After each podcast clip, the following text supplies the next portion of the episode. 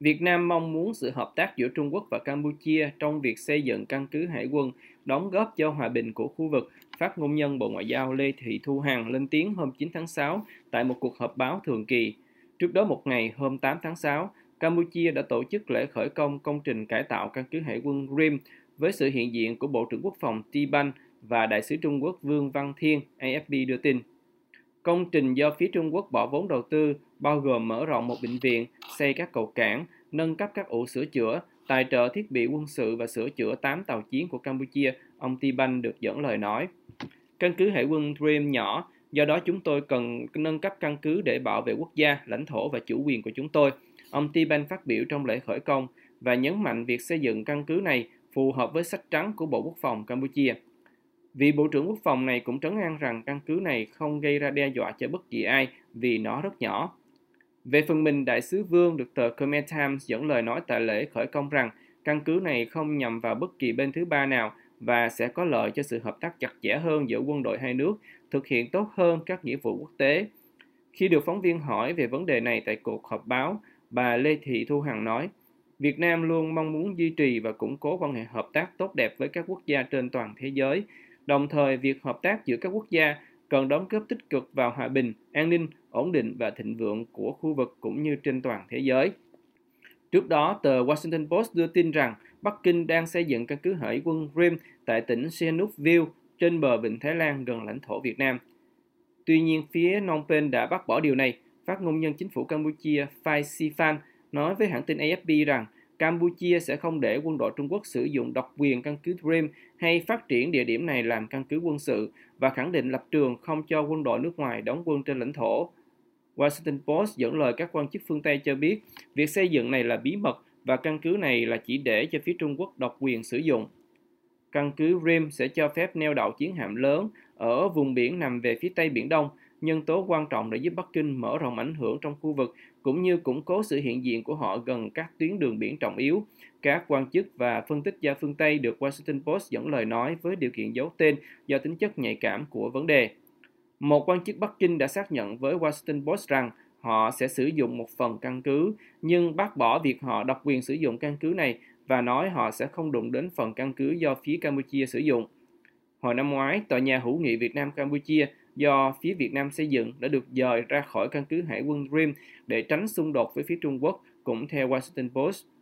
Đây là căn cứ nước ngoài thứ hai của Bắc Kinh trên thế giới, sau căn cứ hải quân ở Djibouti thuộc vùng sừng của châu Phi và nằm trong chiến lược của Bắc Kinh là xây dựng mạng lưới các cơ sở quân sự trên toàn thế giới để thực hiện tham vọng là cường quốc toàn cầu, tờ báo này cho biết. Một tòa án ở Việt Nam hôm 9 tháng 6 kết án Facebooker Nguyễn Duy Linh, người từng chỉ trích chính phủ về việc ứng phó với đại dịch COVID-19, 5 năm tù giam sau khi cáo buộc người này đăng tải thông tin xuyên tạc, sai sự thật trên mạng xã hội xâm phạm đến an ninh quốc gia. Ông Linh, 46 tuổi, bị Tòa án Nhân dân tỉnh Bến Tre kết tội làm tàng trữ phát tán tuyên truyền thông tin tài liệu nhằm chống phá nhà nước theo Điều 117 của Bộ Luật Hình sự 2015. Bà Nguyễn Tuyết, vợ ông Linh, cho biết trên trang Facebook cá nhân hôm 9 tháng 6 rằng ngoài 5 năm tù giam, chồng bà còn bị Tòa án Nhân dân Bến Tre xử phạt thêm 5 năm quản chế tại nơi cư trú sau khi thi hành xong bản án. Trước ông Linh đã có nhiều nhà hoạt động và blogger bị chính quyền Việt Nam tuyên án nhiều năm tù với tội danh tương tự. Vào tháng 3 vừa qua, nhà báo tự do Lê Văn Dũng bị một tòa án ở Hà Nội tuyên phạt mức án tương tự 5 năm tù giam và 5 năm quản chế, cùng tội danh mà trước đây là Điều 88 của Bộ Luật Hình sự 1999. Ông Linh bị bắt giam vào tháng 9 năm ngoái sau khi bị xử phạt hành chính hai lần về tội tuyên truyền chống nhà nước, theo báo Bảo vệ pháp luật, cơ quan của Viện Kiểm sát Nhân dân tối cao. Điều tra của cơ quan chức năng được báo này trích dẫn nói rằng từ năm 2017, ông Linh đã sử dụng tài khoản mạng xã hội cá nhân thường xuyên đăng tải, chia sẻ nhiều bài viết, video, hình ảnh có nội dung xuyên tạc, phỉ báng chính quyền nhân dân, bịa đặt gây hoang mang trong nhân dân, xúc phạm các đồng chí lãnh đạo đảng, nhà nước.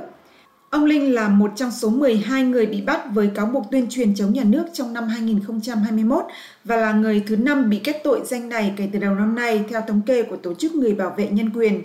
Ghi nhận về phiên tòa hôm 9 tháng 6, báo pháp luật thành phố Hồ Chí Minh cho biết rằng ông Linh sử dụng tài khoản Facebook cá nhân tên Nguyễn Duy Linh sau đổi thành Duy Linh để đăng tải tổng cộng 193 bài viết có nội dung xuyên tạc và chống đối chính quyền. Trong một đăng tải trên trang Facebook cá nhân trước khi bị bắt, ông Linh viết miền Nam cũng có quân khu 7, quân khu 9, tại sao phải đưa quân đội Bắc vào Sài Gòn nhằm nói đến việc chính quyền Hà Nội đưa quân đội vào thành phố Hồ Chí Minh để thực hiện các biện pháp giãn cách xã hội trong đợt bùng phát Covid hồi tháng 8 năm ngoái.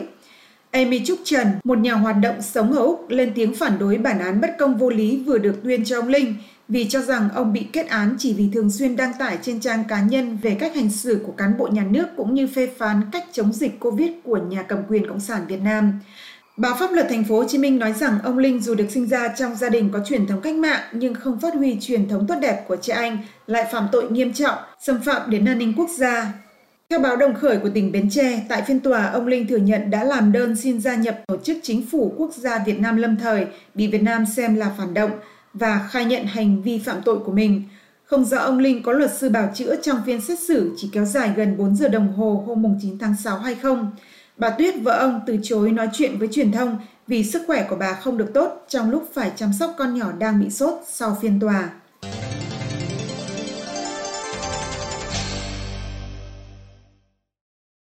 Ông Tất Thành Cang, người trước đây là lãnh đạo cao thứ hai tại thành phố Hồ Chí Minh, đã được giảm 18 tháng tù do được tòa xét thấy có nhân thân tốt tại phiên tòa xét xử phúc thẩm vụ án bán rẻ cổ phần của nhà nước cho tư nhân hôm 9 tháng 6.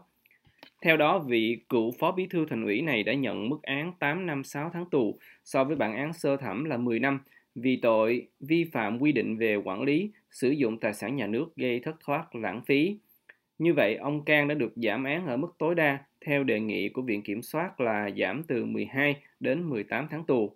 Nguyên nhân được giảm án theo lời của Hội đồng xét xử Tòa án Nhân dân cấp cao tại thành phố Hồ Chí Minh được tờ Tuổi Trẻ dẫn lại là do ông Cang có nhân thân tốt, phạm tội lần đầu, gia đình có công với cách mạng, quá trình công tác nhận được nhiều bằng khen, giấy khen, thành khẩn khai báo, đã có tác động để hậu quả thiệt hại được khắc phục hoàn toàn. Theo cáo trạng, ông Cang với vai trò là Phó Bí thư Thường trực Thành ủy đã có bút phê đồng ý vào tờ trình đề xuất cho công ty cổ phần phát triển Nam Sài Gòn, tức Sadeco, công ty 100% vốn nhà nước thuộc sở hữu của Thành ủy, phát hành 9 triệu cổ phần với giá 40.000 đồng một cổ phần cho công ty cổ phần đầu tư Nguyễn Kim mà không qua đấu giá. Dựa vào bút phê này của ông Cang, Văn phòng Thành ủy đã ra thông báo cho phép Sadeco tiến hành việc bán cổ phần này gây thiệt hại cho nhà nước hơn 669 tỷ đồng, theo cáo trạng được trang mạng VN Express dẫn lại. Hội đồng xét xử cho rằng ông Cang phải chịu trách nhiệm cho vụ bán rẻ tài sản của nhà nước này vì với cương vị phó bí thư thành ủy, ông Cang phải nắm rõ quy định việc bán cổ phần phát hành thêm phải thông qua đấu giá và thẩm định giá cổ phần. Sau khi vụ án bị phát hiện, công ty Nguyễn Kim đã hoàn trả toàn bộ 9 triệu cổ phần cùng tiền lãi phát sinh cho Sadeco. Dựa trên điều này, hội đồng xét xử cho rằng hậu quả thiệt hại đã được khắc phục hoàn toàn và lấy đó làm căn cứ giảm án cho ông Cang. Trước đó, khi nói lời sau cùng trước tòa, ông Cang được cho là đã vừa nói vừa khóc khi trần tình về thành tích làm việc và truyền thống cách mạng của gia đình ông. Ông nói rằng bản thân là thế hệ thứ ba trong gia đình được kết nạp đảng với 33 năm tuổi đảng. Ông đã luôn chấp hành nhiệm vụ đảng phân công, luôn phấn đấu vì lý tưởng của đảng theo tường thuật của tuổi trẻ. Là phó bí thư thường trực thành ủy, bị cáo không ngại khó ngại khổ, ý thức được trách nhiệm nặng nề để phát triển kinh tế xã hội thành phố, đất nước. Bị cáo đặt mục tiêu vì dân giàu nước mạnh, xã hội văn minh, chưa bao giờ giải quyết công việc gì không từ mục tiêu đó. Ông Cang được dẫn lời nói trước tòa. Ông Cang cũng nhận trách nhiệm thiếu kiểm tra khi chủ trì họp mà chỉ nghe báo cáo, không phát hiện kịp thời tờ trình nên mới dẫn đến hậu quả và kêu gọi các cán bộ cấp dưới khác hãy vì trách nhiệm lương tâm khi trình bày báo cáo cần trình bày trung thực khách quan để lãnh đạo có thông tin đầy đủ mới có quyết định đúng đắn. Ông Cang gửi lời xin lỗi đến đảng, nhà nước và gia đình vì đã ảnh hưởng đến uy tín của đảng, nhà nước và ảnh hưởng đến truyền thống gia đình. Ngoài ông Cang, hai bị cáo khác trong phiên xử phúc thẩm vụ án Sedeco là ông Tề Trí Dũng, Chủ tịch Hội đồng Quản trị và bà Hồ Thị Thanh Phúc, Phó Tổng Giám đốc cũng được giảm án lần lượt là 1 và 2 năm. Bị cáo Nguyễn Trường Bảo Khánh, thành viên Hội đồng thành viên IBC, công ty mẹ của Sadeco, được chuyển từ án tù giam thành 3 năm tù treo. Tổng cộng có 11 bị cáo bị kết án trong vụ án của Sadeco về các tội vi phạm quy định của nhà nước gây thất thoát lãng phí và tham ô tài sản với mức án cao nhất là 19 năm tù cho ông Tề Trí Dũng sau khi đã được giảm một năm. Ông Cang từng là Ủy viên Trung ương Đảng khóa 12, là Phó Bí thư Thường trực Thành ủy từ năm 2016 đến năm 2019 dưới thời các Bí thư Thành ủy Đinh La Thăng và Nguyễn Thiện Nhân. Trước đó, ông từng là Phó Chủ tịch Ủy ban Nhân dân thành phố, Giám đốc Sở Giao thông Vận tải. Hôm 9 tháng 6, Bộ trưởng Quốc phòng Ấn Độ Gana Singh chủ trì lễ bàn giao 12 tàu tuần tra cao tốc cho Việt Nam. Dự án nằm trong gói tín dụng quốc phòng trị giá 100 triệu đô la của chính phủ Ấn Độ dành cho quốc gia Đông Nam Á, giữa lúc Trung Quốc gia tăng sức mạnh trong khu vực. Lễ bàn giao diễn ra tại nhà máy đóng tàu Hồng Hà ở Hải Phòng, nơi đã hoàn thành 7 chiếc tàu tuần tra tốc độ cao, Bộ trưởng Singh cho biết trên Twitter. Ông đồng thời cho biết thêm rằng 5 chiếc ban đầu được sản xuất tại nhà máy đóng tàu LNT ở Ấn Độ. Ông Singh viết trên Twitter, tôi tin tưởng rằng thành công của dự án này sẽ là tiền đề cho nhiều dự án hợp tác quốc phòng giữa Ấn Độ và Việt Nam. Tôi rất vui mừng được tham gia buổi lễ lịch sử này, đánh dấu sự hoàn thành tốt đẹp của dự án đóng 12 tàu hộ vệ cao tốc theo Hiệp ước Quốc phòng trị giá 100 triệu đô la của chính phủ Ấn Độ, báo The Hindu dẫn lời ông Singh phát biểu tại buổi lễ. Ông Singh nói thêm rằng dự án này là một điển hình trong tầm nhìn của Thủ tướng Ấn Độ Narendra Modi về Ấn Độ tự cường và sứ mệnh sản xuất tại Ấn Độ sản xuất cho thế giới. Chúng tôi rất vui mừng nếu những người bạn thân thiết như Việt Nam trở thành một phần trong quá trình chuyển đổi ngành công nghiệp quốc phòng của chúng tôi thông qua tăng cường hợp tác công nghiệp quốc phòng, ông xin nói. Hà Nội đặt mua 12 tàu tuần tra cao tốc này cho Cảnh sát biển Việt Nam theo gói tín dụng quốc phòng được New Delhi gia hạn vào tháng 9 2014. Hôm 8 tháng 6, Ấn Độ và Việt Nam ký một thỏa thuận tương hỗ hậu cần trong khi hai Bộ trưởng Quốc phòng ký tuyên bố tầm nhìn chung về quan hệ đối tác quốc phòng Ấn Độ-Việt Nam hướng tới năm 2030, mà Bộ Quốc phòng Ấn Độ cho biết là sẽ tăng cường đáng kể về phạm vi và quy mô hợp tác quốc phòng. Trong buổi hội đàm với Bộ trưởng Quốc phòng Việt Nam Phan Văn Giang, hai bên nhất trí về việc sớm hoàn thành hạn mức tín dụng quốc phòng trị giá 500 triệu đô la gia hạn cho Việt Nam và việc thực hiện các dự án sẽ bổ sung đáng kể năng lực quốc phòng của Việt Nam. Bản ghi nhớ Ấn Việt về tương hỗ hậu cần này là hiệp định lớn nhất đầu tiên mà Việt Nam ký kết với bất kỳ quốc gia nào, theo trang Times of India. Bộ Quốc phòng Ấn Độ cho biết Ấn Độ và Việt Nam tiếp tục có mối quan hệ đáng tin cậy nhất trong thời kỳ hiện đại, với sự hội tụ lớn hơn các lợi ích và mối quan tâm chung.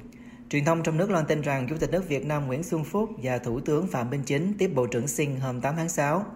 Ông Phúc cho biết Việt Nam ủng hộ chính sách hành động hướng đông của chính phủ Ấn Độ, ủng hộ tăng cường quan hệ đối tác chiến lược Ấn Độ-ASEAN, quan hệ giữa Ấn Độ với các nước trong khu vực, trong khi ông Chính bày tỏ mong muốn xây dựng quân đội hai nước vững mạnh, bảo vệ chủ quyền toàn vẹn lãnh thổ của mỗi nước. Việt Nam, một quốc gia quan trọng của Hiệp hội các quốc gia Đông Nam Á ASEAN, đang có tranh chấp chủ quyền với Trung Quốc ở khu vực Viễn Đông. Ấn Độ hiện có các dự án thăm dò dầu khí trong vùng biển Việt Nam ở Biển Đông. Hai nước đang đẩy mạnh hợp tác an ninh hàng hải trong vài năm gần đây để bảo vệ lợi ích chung trong khi tiếp tục duy trì quan hệ đối tác chiến lược.